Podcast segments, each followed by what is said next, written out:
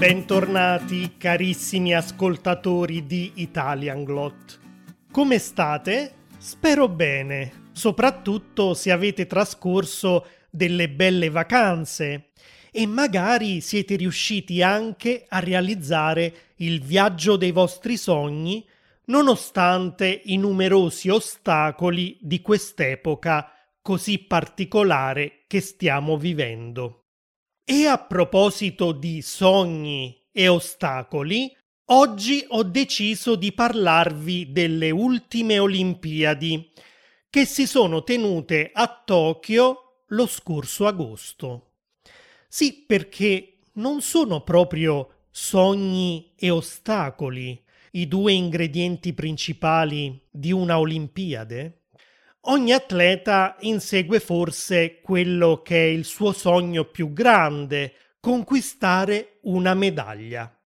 Per farlo deve però superare uno a uno tutti gli ostacoli che si troverà davanti, i suoi avversari in primis, e poi tutti quei limiti che possono derivare da una forma fisica non adeguata uno stato psicologico non ideale e non ultimi i disagi causati dalla pandemia da coronavirus. Già questi 32esimi giochi olimpici dovevano disputarsi nell'agosto 2020, ma proprio perché ci trovavamo nel pieno della pandemia, sono stati posticipati al 2021 e anche quest'anno non è stata proprio un'edizione come le altre. Gli atleti dovevano mantenere le distanze per quanto possibile, indossare la mascherina prima e dopo la loro prestazione e soprattutto i giochi si sono svolti in gran parte a porte chiuse, cioè senza pubblico. Eppure, quest'anno, l'Italia ha realizzato il record assoluto di medaglie, conquistandone ben 40, di cui 10 d'oro, 10 d'argento e 20 di bronzo. A riprova che possiamo davvero abbattere qualunque ostacolo quando abbiamo una grande forza di volontà e quando siamo disposti a tutto pur di realizzare i nostri sogni. Il primato degli azzurri finora era di 36 medaglie, ottenute a Los Angeles nel 1932 e a Roma nel 1960. Oggi quindi voglio parlarvi degli atleti che sono saliti sul podio e spiegarvi un po' come funzionano alcune delle discipline di queste Olimpiadi estive. In questo modo avrete la possibilità di arricchire il vostro vocabolario con tantissimi nuovi termini relativi a ognuno di questi sport. Se poi vi serve un ulteriore aiuto, potrete scaricare dal mio sito italianglot.com la trascrizione di questo episodio con una lista di vocaboli spiegati in dettaglio e con tantissimi esempi, nonché un foglio di lavoro con un test di comprensione e tantissimi esercizi. Come vedremo fra poco, l'Italia si è aggiudicata gran parte delle medaglie soprattutto in sport individuali, mentre non ha dato il meglio di sé negli sport di squadra. Anche se dunque non siamo saliti sul podio, voglio comunque parlarvi brevemente di questi sport, sempre per fornirvi un po' di vocabolario utile e poi perché ho seguito molte di queste partite in diretta. Dovete sapere che mentre lavoravo ho tenuto la tv accesa dalla mattina fino al tardo pomeriggio per non perdermi il meglio di queste Olimpiadi. Cominciamo con la pallavolo. Questo sport di squadra si gioca su un campo di forma rettangolare diviso in due da una rete trasversale. Ogni squadra è composta da sei giocatori e l'obiettivo del gioco è quello di far cadere la palla nel campo avversario. Ogni volta che la palla tocca terra all'interno della linea che segna il perimetro del campo, la squadra ottiene un punto. Una partita consiste di 5 set e viene vinta dalla squadra che ne vince 3. Si aggiudica la vittoria di un set invece la squadra che riesce ad arrivare a 25 punti con almeno due punti di differenza dalla squadra avversaria. Quando si gioca il quinto set, quello decisivo in caso di pareggio, basta invece arrivare a 15 punti per aggiudicarsi la partita. Un'azione di gioco comincia sempre con la cosiddetta battuta o servizio, che consiste nel dare un potente colpo alla palla con la mano per mandarla nel campo avversario. A quel punto i giocatori che la ricevono devono cercare di mandarla indietro. Ci sono diverse tecniche. Possono respingere la palla con un bugger, ovvero colpendola con la parte interna delle braccia ben tese oppure possono lanciare la palla verso l'alto con le dita delle mani e in questo caso si parla di palleggio. L'alzata invece è un tipo di palleggio che serve a passare la palla allo schiacciatore, il cui compito è effettuare una schiacciata, cioè colpire la palla con il palmo della mano ben teso per mandarla verso il basso nel campo avversario. Spesso l'altra squadra si difende con un muro, cioè con un'azione in cui tre giocatori saltano contemporaneamente con le braccia alzate, in modo da creare una sorta di muro umano, appunto. A queste Olimpiadi l'Italia è riuscita ad arrivare ai quarti di finale, sia per quanto riguarda la pallavolo maschile che quella femminile.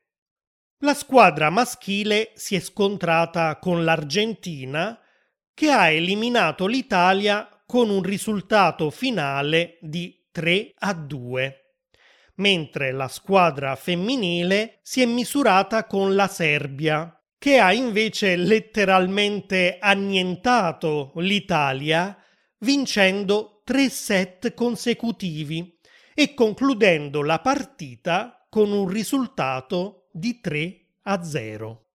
Se volete vedere i momenti migliori di questi due match, pubblicherò dei video nelle note di questo episodio su italianglot.com in modo che potrete anche sentire una telecronaca in italiano.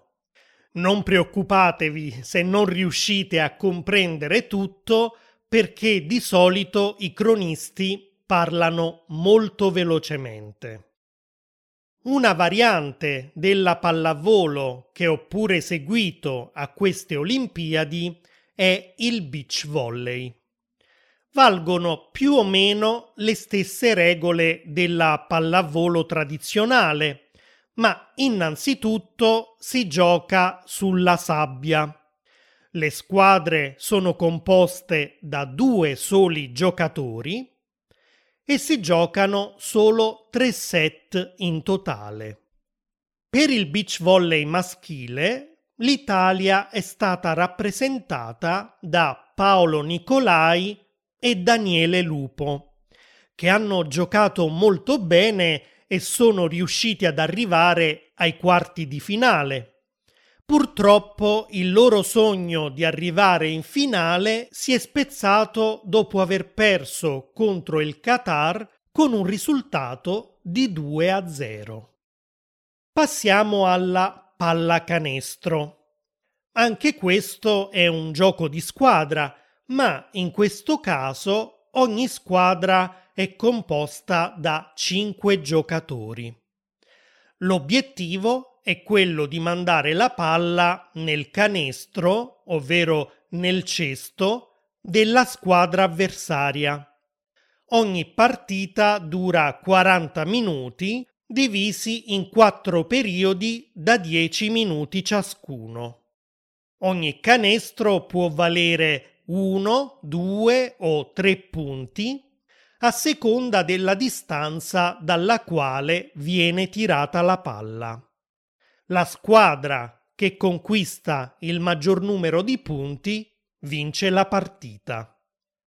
Per quanto riguarda il torneo maschile ai Giochi olimpici di Tokyo, anche in questo caso gli azzurri sono stati eliminati ai quarti di finale.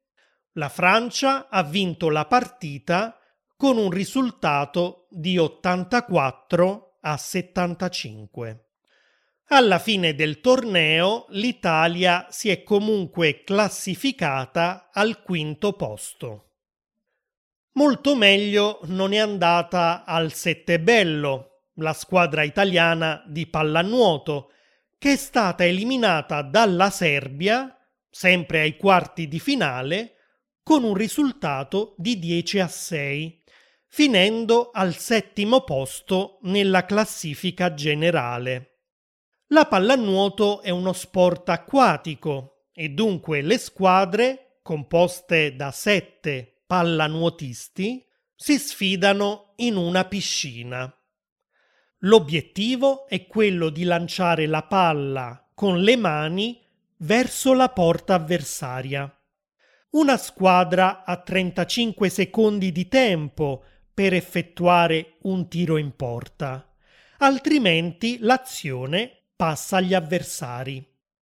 Ogni volta che la palla entra in rete, ovvero quando il portiere non riesce a pararla, la squadra che ha effettuato il tiro ottiene un punto. Ogni partita è divisa in quattro periodi della durata di 8 minuti ognuno. Restando nell'ambito degli sport acquatici, il nuoto ha dato agli azzurri la possibilità di guadagnarsi diverse medaglie. Questo sport comprende diverse specialità in base allo stile e ai metri da percorrere. E così abbiamo ad esempio la specialità dei 100 metri stile libero, in cui l'atleta, nuotando in questo stile, deve percorrere la piscina per tutta la sua lunghezza fino a coprire una distanza totale di 100 metri. Poiché una piscina olimpionica è lunga 50 metri, il nuotatore dovrà perciò fare due vasche, restando nella propria corsia, prima di terminare la prova.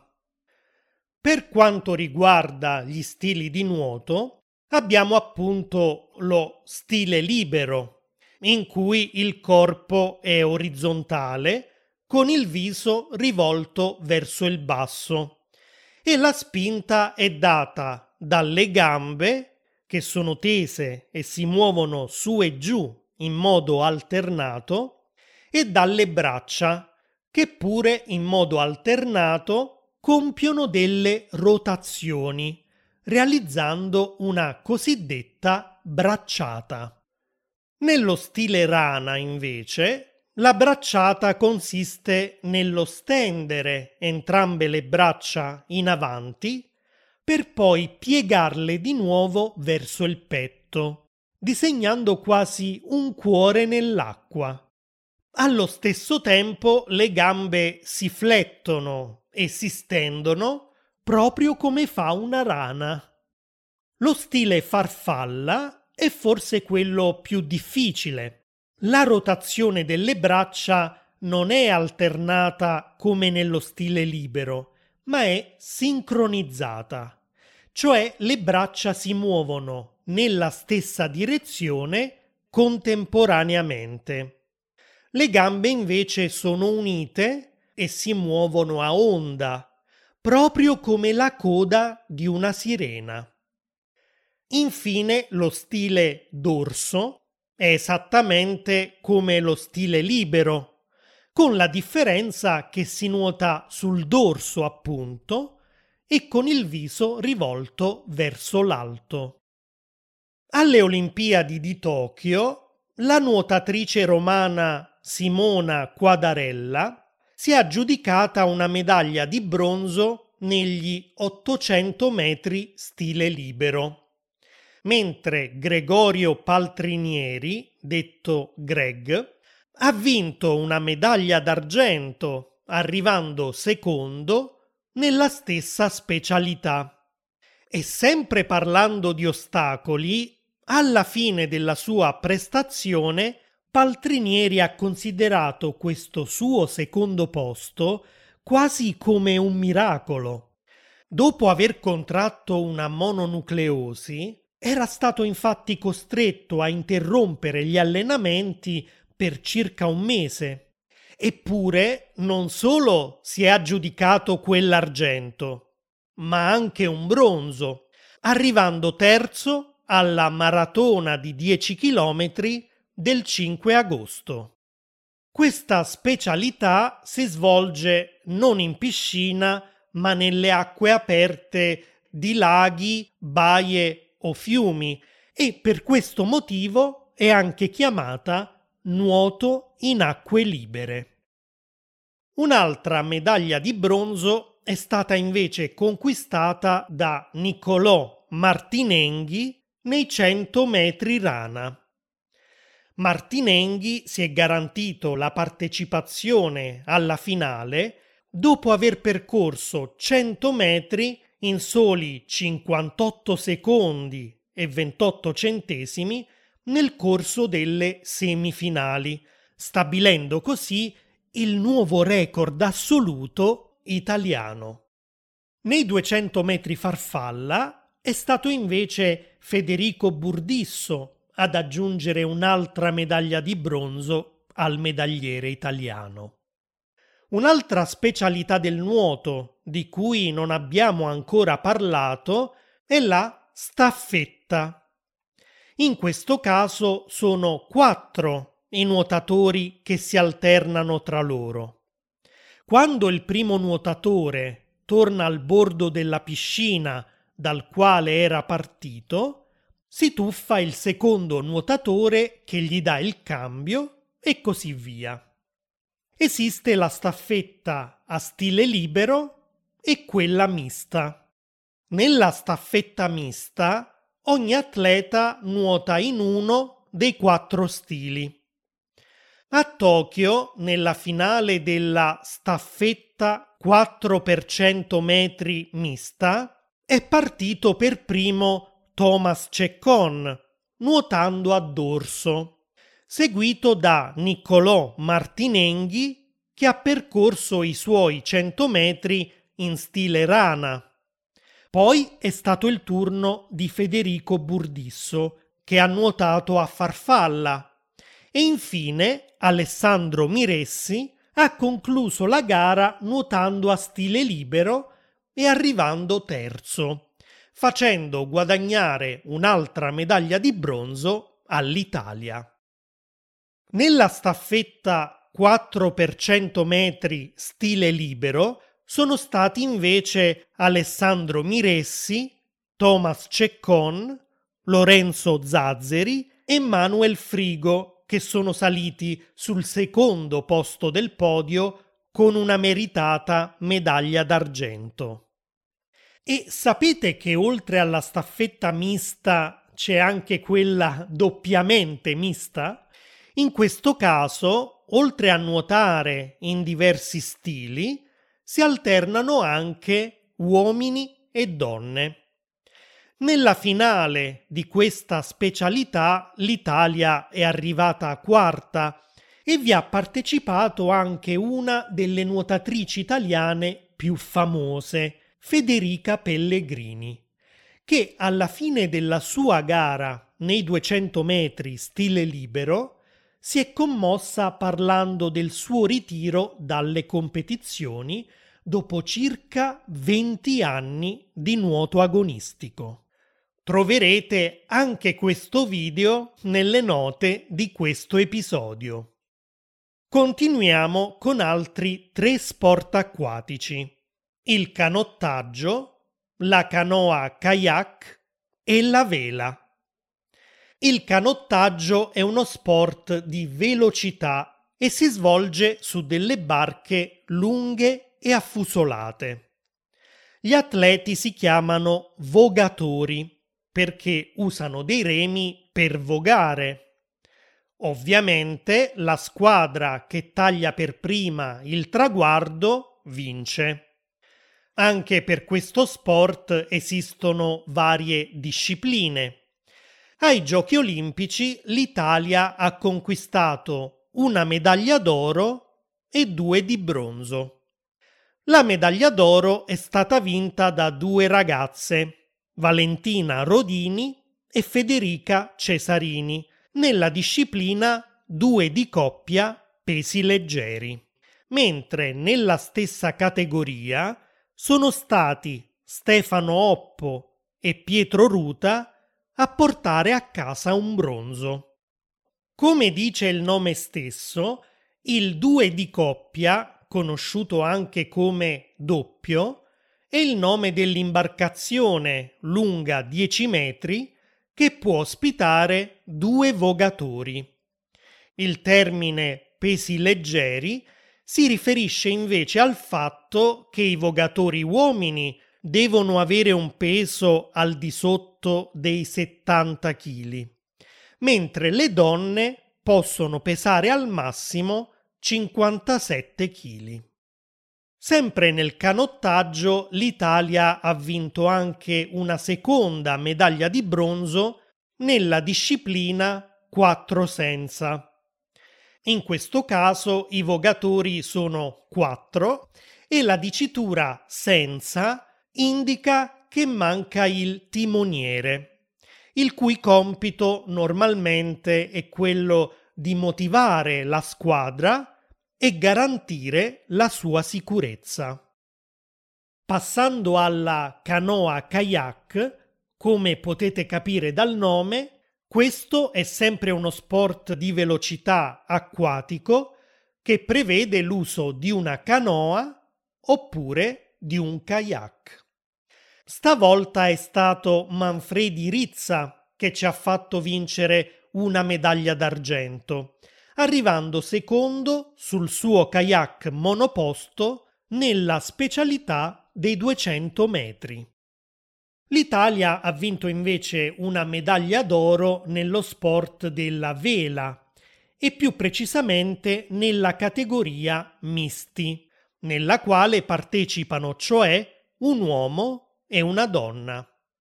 I velisti che ci hanno rappresentati sono stati Ruggero Tita e Caterina Banti, che sono riusciti ad arrivare primi in questa regata che si è svolta presso l'isola giapponese di Enoshima.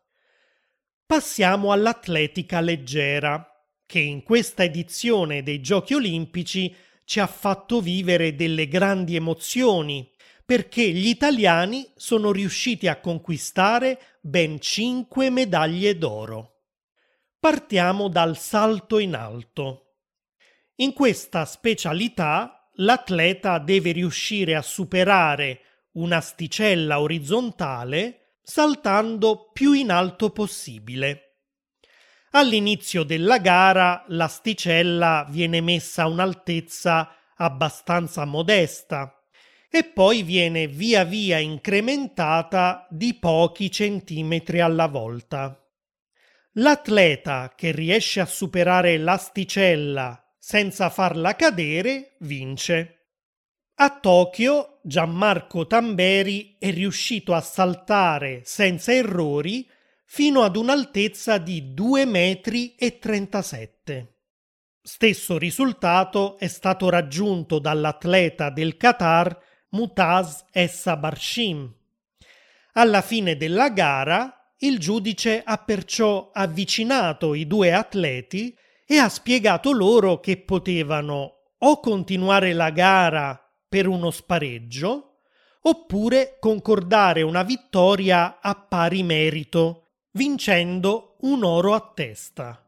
I due sportivi hanno optato per la seconda soluzione ed è a quel punto che Gianmarco Tamberi ha cominciato a manifestare il suo entusiasmo incontenibile saltando in braccio al suo avversario, stendendosi sulla pista, commuovendosi, urlando e correndo con la bandiera italiana sulle spalle. Sì, perché per lui questa è stata una vera e propria rivincita, dopo aver dovuto rinunciare a partecipare alle Olimpiadi di Rio nel 2016 a causa di un infortunio alla caviglia che l'ha costretto a un lungo periodo di riposo e di terapie. E mentre il pubblico ancora gioisce per Tamberi, comincia un'altra gara. Si tratta della 100 metri maschile, una corsa su una pista lunga 100 metri, nella quale ovviamente vince l'atleta che taglia per primo il traguardo. A rappresentare l'Italia è Marcel Jacobs, nato in Texas da madre italiana e padre texano, ma cresciuto in Italia a Desenzano del Garda. Jacobs esegue una prestazione incredibile e riesce a staccare i suoi avversari vincendo una medaglia d'oro. Alla fine della gara corre ad abbracciare Gianmarco Tamberi, che ancora esulta per la sua vittoria e adesso anche per quella del suo compagno di squadra.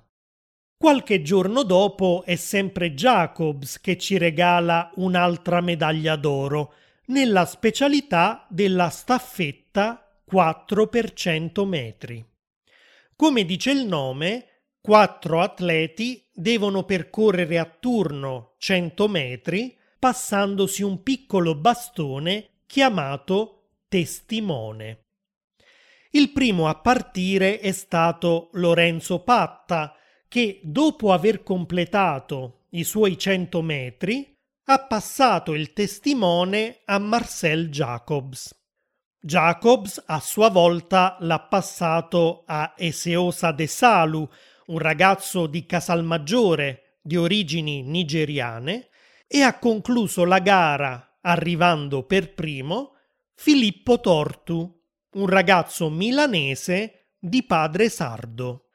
Vittoria a parte, per molti è stata anche un'emozione vedere così tante storie, così tante culture mescolarsi, sostenersi a vicenda, collaborare, non solo per raggiungere degli ottimi risultati nello sport, ma anche per dimostrare che indipendentemente da quello che dicono alcuni nostri politici razzisti, l'Italia è multietnica, inclusiva e bella proprio perché varia. Quando la leader di un partito di destra ha pubblicamente fatto i complimenti a questi atleti con un post su Facebook, molti utenti hanno commentato il suo post richiamando l'attenzione sulla sua ipocrisia.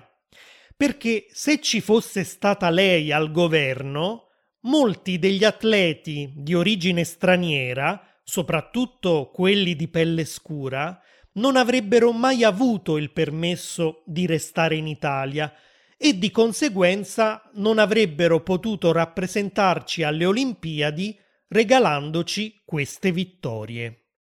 Ritornando alle medaglie, altri due ori sono arrivati in un'altra specialità dell'atletica leggera, che è la marcia 20 km. Questa disciplina si svolge su strada e l'atleta deve sempre mantenere il contatto con il terreno con almeno un piede. In pratica non ci può mai essere una fase di volo staccando entrambi i piedi come nella corsa, altrimenti l'atleta viene ammonito o squalificato. I vincitori di questa disciplina, per una strana coincidenza, sono entrambi pugliesi. Il primo a gareggiare, il 5 agosto, nella categoria maschile, è stato Massimo Stano, mentre il giorno dopo è stata la volta di Antonella Palmisano, che si è fatta un bellissimo regalo di compleanno conquistando la medaglia d'oro. Sì, perché Antonella è nata proprio il 6 agosto. Nel sollevamento pesi, una medaglia di bronzo è stata assegnata ad Antonino Pizzolato, che è riuscito a sollevare un bilanciere di 165 kg nello strappo e di 200 kg nello slancio. Lo strappo è la specialità che prevede il sollevamento del bilanciere direttamente sopra la testa, mentre lo slancio consiste prima nel portare il bilanciere all'altezza delle spalle e poi sopra la testa. In entrambi i casi la prova è valida se l'atleta riesce a restare immobile e in posizione retta per almeno due secondi. Passiamo al tiro con l'arco. In questa disciplina sportiva gli arcieri devono scagliare un certo numero di frecce contro dei bersagli che nel corso della gara vengono posti a quattro distanze diverse. Il bersaglio ha una serie di cerchi concentrici corrispondenti a punteggi diversi. Ovviamente il centro del bersaglio vale di più. L'arciere che riesce ad ottenere il massimo punteggio vince la competizione. A Tokyo abbiamo ottenuto una medaglia d'argento grazie a Mauro Nespoli e una di bronzo grazie a Lucilla Boari. Per concludere questo episodio vi segnalo anche che al medagliere italiano hanno contribuito sport come il ciclismo su pista, la ginnastica ritmica, la scherma, il karate, il taekwondo, il judo, il pugilato e la lotta libera. Non vi descrivo in dettaglio queste discipline per evitare un episodio troppo lungo, ma nelle note sul mio sito troverete tutti i video dei momenti più importanti ed emozionanti che hanno portato questi atleti su diversi gradini del podio. E voi avete seguito le Olimpiadi? Qual è il vostro sport preferito e quante medaglie ha vinto il vostro paese?